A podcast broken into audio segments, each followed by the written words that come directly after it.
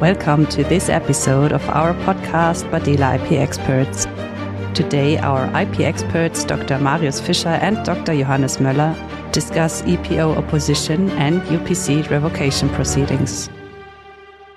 With the official start of next spring, the sun will rise at last over the frozen landscapes of the UPC member states.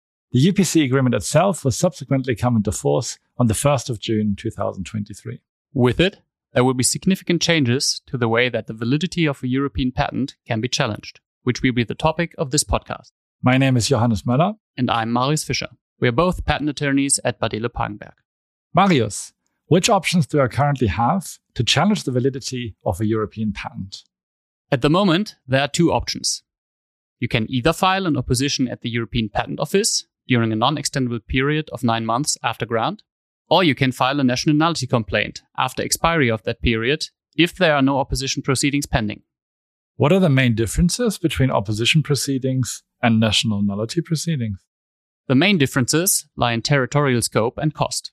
Opposition proceedings before the EPO affect the patent in all EPC member states, whereas nullity proceedings, of course, only concern the respective national part of the patent.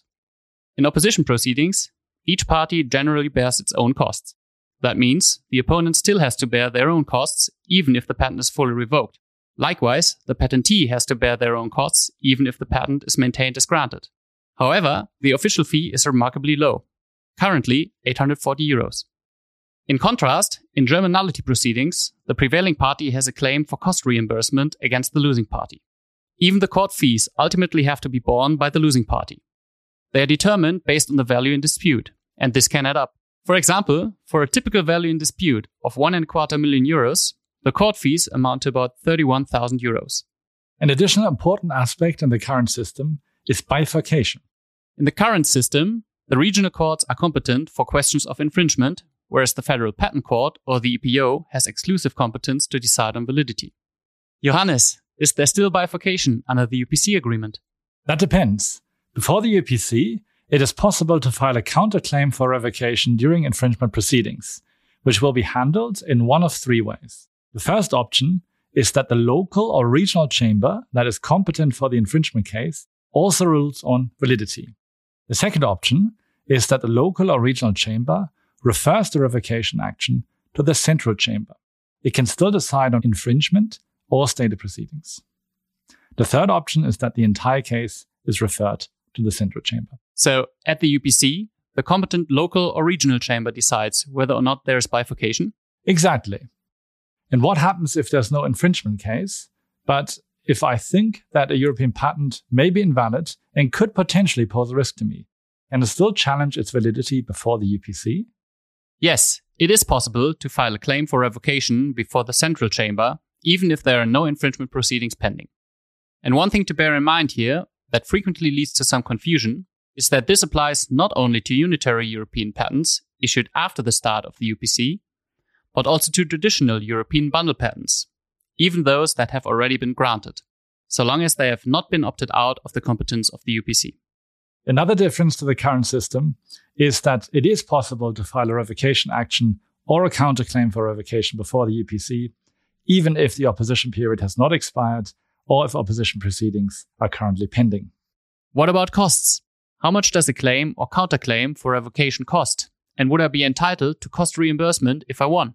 The UPC charges a fixed fee of 20,000 euros in court fees for revocation actions.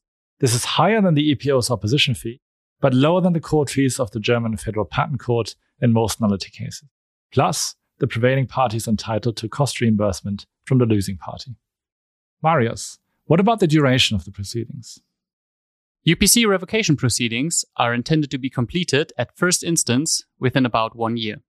Thus, UPC revocation proceedings are about as fast as opposition proceedings under accelerated processing, but faster than regular opposition proceedings, which can take one and a half to two years, and much faster than German nullity proceedings, which can take two and a half years from the filing of the complaint until a decision is available. Johannes, maybe you can tell us about the geographic scope of decisions. Decisions by the Unified Patent Court generally apply to all UPC member states. For unitary patents, this means all member states of the UPC. For European bundle patents that have not been opted out, this means all UPC member states where the patent was validated. This means, for instance, that decisions of the UPC will never have any effect on, say, the British, Swiss, or Spanish national part of a European patent. Now, coming back to the issue of opting out a bundle patent of the competence of the UPC. What complications could occur if I opted out an existing European patent initially, but later planned to withdraw the opt out? In this special case, patent holders need to bear in mind that an opt out can only be withdrawn if no action, for example, a revocation action, is pending against a national part of the European bundle patent. This way, an alleged infringer could block access to the Unified Patent Court for a bundle patent. Exactly. So, which option is best if I want to attack a European patent? EPO opposition, UPC revocation, or national nullity complaint? That depends. EPO opposition proceedings have the widest scope and the lowest cost risk. However, if an infringement complaint is already pending before the UPC, it might make more sense to file a counterclaim for revocation so that the same court decides on infringement and validity. This could be especially important to ensure consistent claim construction for infringement and validity. Moreover, proceedings before the UPC may move quicker.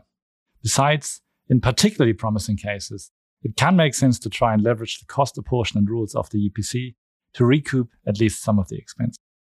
Note that with the UPC, attempting revocation before the UPC and in parallel opposition proceedings before the EPO can be an option for important cases or, for instance, if new prior art has been identified, which may no longer be introduced into pending opposition proceedings due to the procedural restrictions of the EPO regarding late filing.